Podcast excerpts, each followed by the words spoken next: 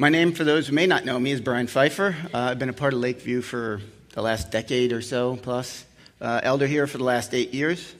Um, from time to time, when Brian goes away, he comes to the elder board and he lets us know he's going to be gone and asks us if one of us wants to speak. I haven't spoken in a while, so it was kind of my time to take my turn, so here I am. I usually volunteer Felix, um, another elder on the board. I usually throw him up right away, but I already volunteered him for March, so I didn't have that out this time. Uh, public speaking is not really what I would list amongst my strengths. Uh, usually, when I got up here, my talks have some sort of pictures or video or like fun stuff so that I don't have to be, I can run to the side um, and break the ice or set the tone. But uh, um, today, you've got me uh, unplugged. Um, when we go to prep, usually, there's a specific verse or topic uh, that we kind of have as a starting point to go on. Uh, this time, when I told Brian I'd, I'd do it, he said, okay, anything you want. And I can tell you now that there is nothing more terrifying, at least for me, than being told to speak to the church about anything you want. Uh, but at the same time, you know, I appreciated the trust, and uh, I guess we'll see if you do too. So, as I started to think about what that anything I would use kind of as a basis for a sermon, um, I'm an engineer. That's kind of my background. Uh, I work with numbers, data analysis, and I've had something tugging at me for a while now. And uh, after praying on it, I want to speak to you on the subject of demography and demographics. Now, pause for that less than dramatic effect of that topic. Um, demography is a statistical study of human populations. We see it every day. Uh, we'll hear it on phone surveys. There's obnoxious guys that call us all the time. We participate in censuses every four years. They take demographic information for loans, credit cards, product registration. It gets extracted from your online purchases and activity. It's everywhere.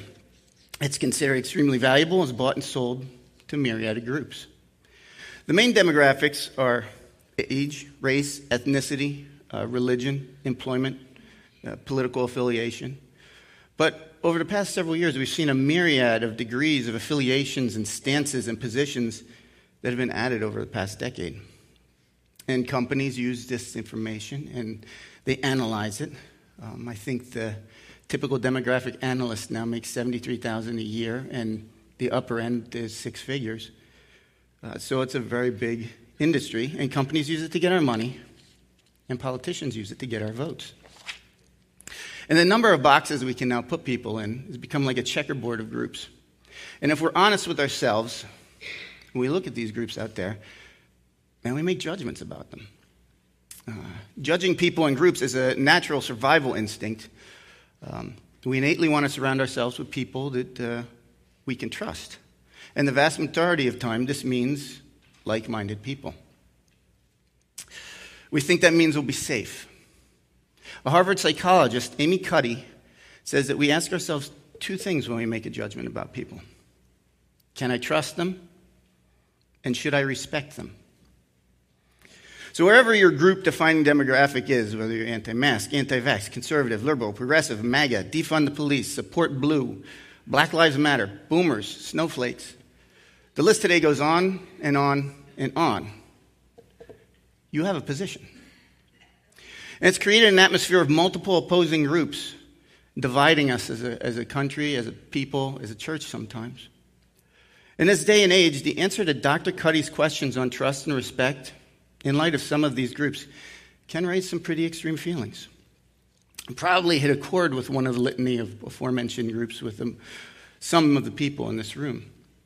And in those feelings, we answer Dr. Cuddy's question on trust and respect.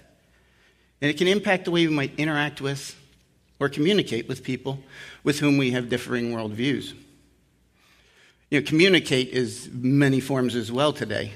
It just doesn't encompass uh, talking and the occasional letter writing. Yeah, I, I wrote letters every now and again. I'm old. Um, but email, the group text, the Facebook post, the messenger note to everybody on your thing, comments on online articles or comments on posts. You see and know pretty, pretty well what people's stances are on things and how they believe the other side is. So I thought we might take a look at some biblical examples and guidance on dealing with the people that aren't in our demographic box that we've maybe made a judgment on and see if there are any takeaways that we can have or can apply in our lives. See, it wasn't that different in Jesus' day. There were groups who were on different sides of the social political system and were definitely seen as maybe not valued, liked, or respected. The Samaritans were one such group. They were made up of Jewish and Gentile lineage. Uh, as after the Assyrians conquered the northern section of Israel and destroyed Jerusalem, Assyria imported outside tribes to merge with the local population. The Israelites who didn't get taken into captivity and taken away intermarried with them. And over time, they actually built a temple to worship God on Mount Gerizim in Samaria and believed it to be where Moses intended for Israel to worship him, not in Jerusalem, where everybody else believed the temple should be. What's more, uh, later on, after they came out of captivity and uh, Nehemiah and the Israelites returned to rebuild Jerusalem, the Samaritans openly opposed them. So the Samaritans to the Israelites were generally not liked, maybe with a special amount of disdain. Uh, they were unpure and sacrilegious. They were, they were hated. So much that Israel's, Israelites that could, they would travel around Samaria on their way from uh, to Jerusalem from uh, uh, Judea, which, you know, instead of through it, which was much quicker. So, to put that into perspective, let's say from here we want to go to Yellowstone National Park. From here in Carmel, New York, it's like a 33 uh, hour straight drive. Um, but let's say you had an issue with people in the Midwest, right? You didn't like them, thought they mistreated Ren from Footloose, angry that the Colts moved to Indianapolis from Baltimore. You just, you, you know, you didn't like Field of Dreams, thought it was a wacky movie. I don't know. But you want to avoid that whole region. So you shoot down south to Jacksonville, Florida, head west to San Antonio, Texas, further west to Albuquerque, New Mexico, and then up to Yellowstone. A 58 mile, a 58 hour drive. It adds about three days.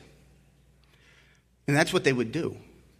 That's how much they disliked the Samaritans. They were willing to add that much time and take that much inconvenience to avoid that region. But we look at Jesus, and, and, he didn't take the long way around. He handled this quite differently, as we see in the book of John, chapter 4, and that should come up. All right. Now, he had to go through Samaria, so he came to a town in Samaria called Sychar, near the plot of ground Jacob had given to his son Joseph. Jacob's well was there, and Jesus, tired as he was from the journey, sat down by the well. It was about noon. When a Samaritan woman came to draw water, Jesus said to her, Will you give me a drink? His disciples had gone into town to buy food. The Samaritan woman said to him, You are a Jew, and I am a Samaritan woman. How can you ask me for a drink? For Jews do not associate with Samaritans. Jesus answered her, If you knew the gift of God and who it is that asks you for a drink, you would have asked him, and he would have given you living water. Sarah, the woman said, You have nothing to draw with, and the well is deep. Where can you get this living water? And are you greater than our father Jacob, who gave us the well and drank from it himself, as did also his sons and his livestock? Jesus answered, Everyone who drinks this water will be thirsty again. But whoever drinks the water I give them will never thirst. Indeed, the water I give them will become in them a spring of water welling up to eternal life. The woman said to him, Sir, give me this water so that I won't get thirsty and have to keep coming here to draw water. He told her, Go call your husband and come back. I have no husband, she replied. Jesus said to her, You are right when you say you have no husband. The fact is, you have had five husbands, and the man you now have is not your husband. What you have said, just said is quite true. Sir, the woman said, I can see that you are a prophet. Our ancestors worshipped on this mountain. But you Jews claim that the place where we must worship is in Jerusalem. Woman, Jesus replied, Believe me, a time is coming when you will worship the Father neither on this mountain nor in Jerusalem. You Samaritans worship what you do not know. We worship what we do know, for salvation is from the Jews. Yet a time is coming and has now come when the true worshippers will worship the Father in the Spirit and in truth, for they are the kind of worshippers the Father seeks. God is spirit, and his worshippers must worship in the spirit and in truth. The woman said, I know that Messiah, called Christ, is coming. When he comes, he will explain everything to us. Then Jesus declared, I, the one speaking to you, I am he. Just then his disciples returned and were surprised to find him talking with a woman. But no one asked, What do you want? or Why are you talking with her? Then, leaving her water jar, the woman went back to the town and said to the people, Come, see a man who told me everything I ever did. Could this be the Messiah? They came out of the town and made their way toward him.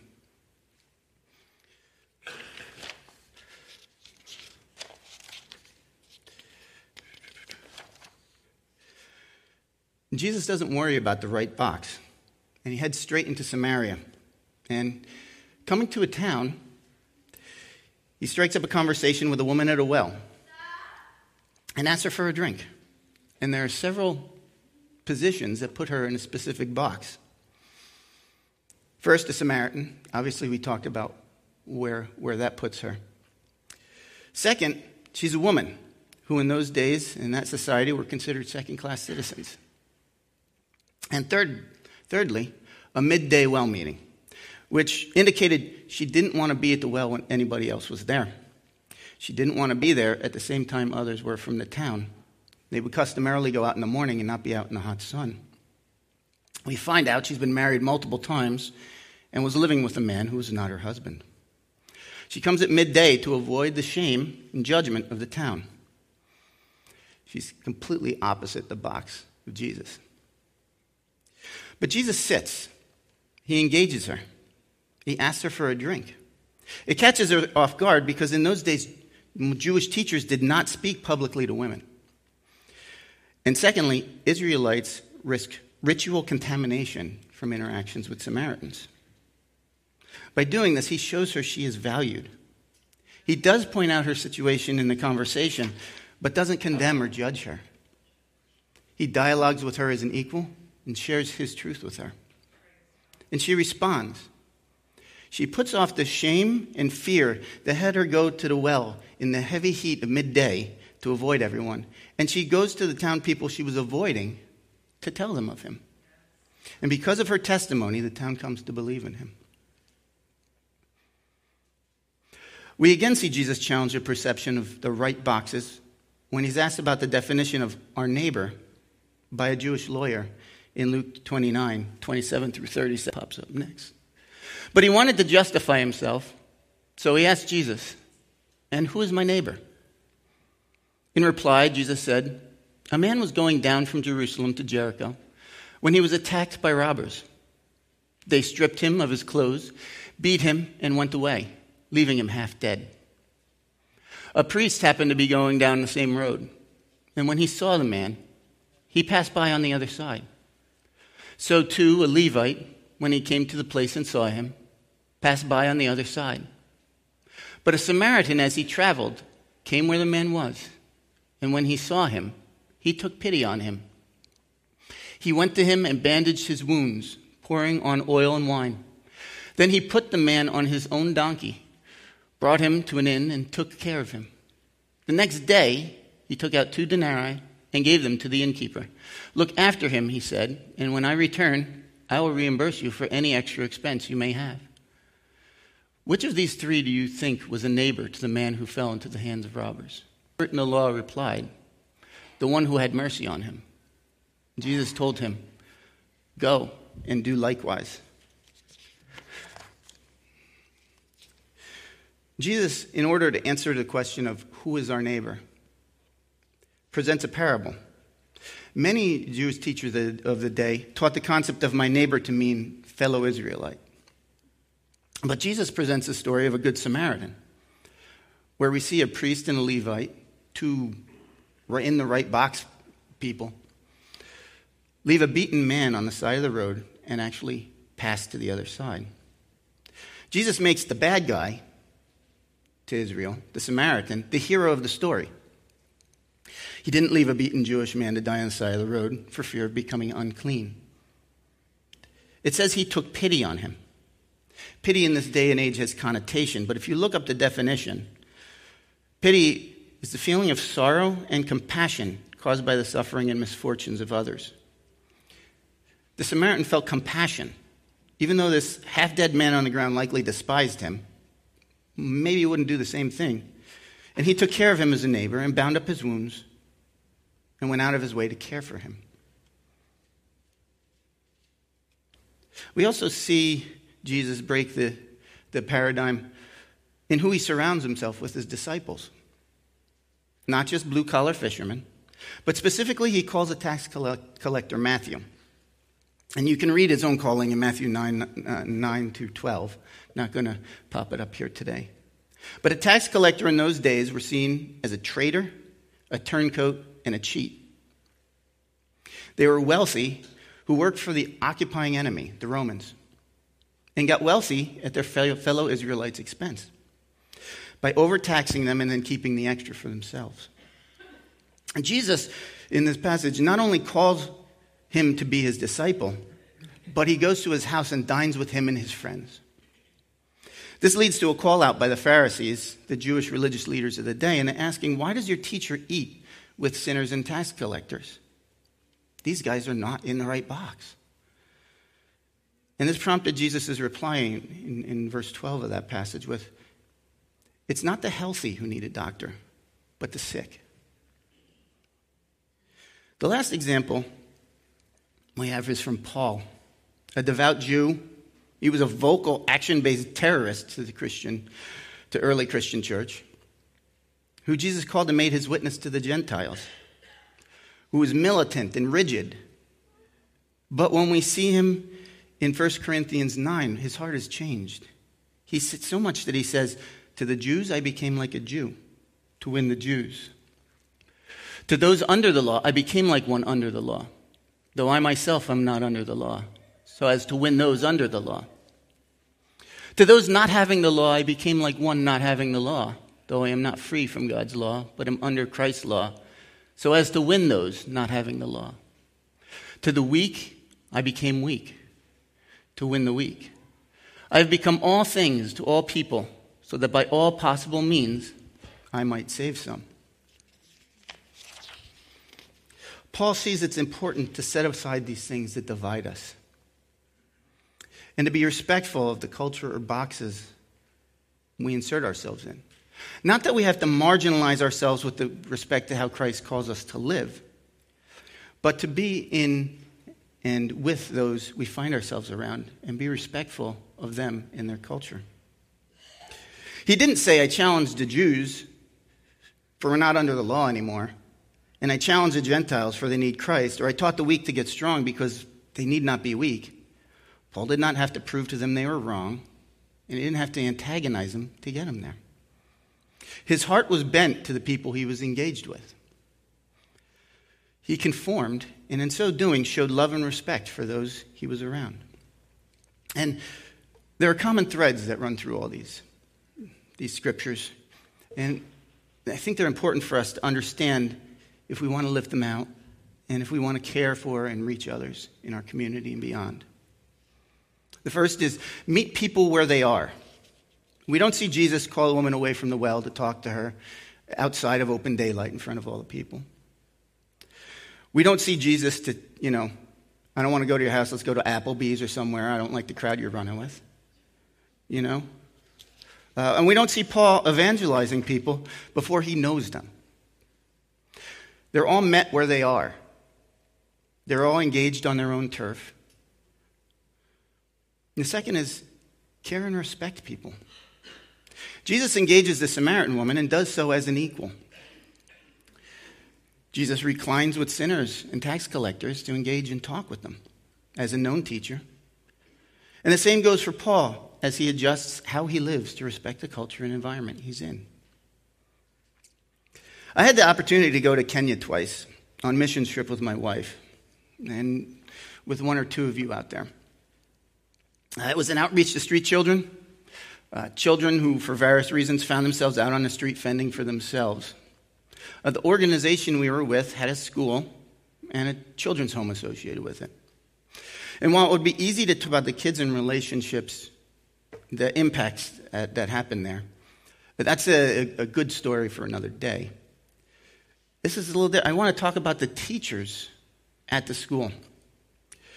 Uh, they weren't on my radar when we went, but God had a different experience in mind. I remember when we went that first time, some of us were told we were going to be helping out the teachers at the school. And we were accepted with less than enthusiasm from them. See, they thought we were going to come in, take over, that we were going to do things our way, that we were parachuting in to fix things, play games, give candy, do crafts. But we didn't do that. When our group asked what they needed and served them by tutoring some of the children after hours, and helped them by teaching their curriculum and lesson plans while they graded papers so they could catch up. We threw them a teacher appreciation tea. Kenya is a former British colony, so tea is like really big there.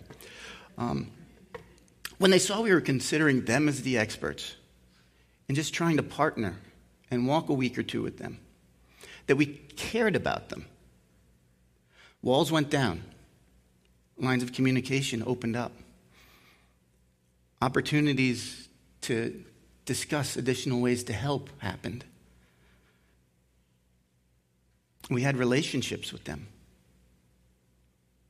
And allowed us to witness to them through the love of Christ. The teachers expected us to disrupt and upset their teaching in classes. They didn't think we were there for them.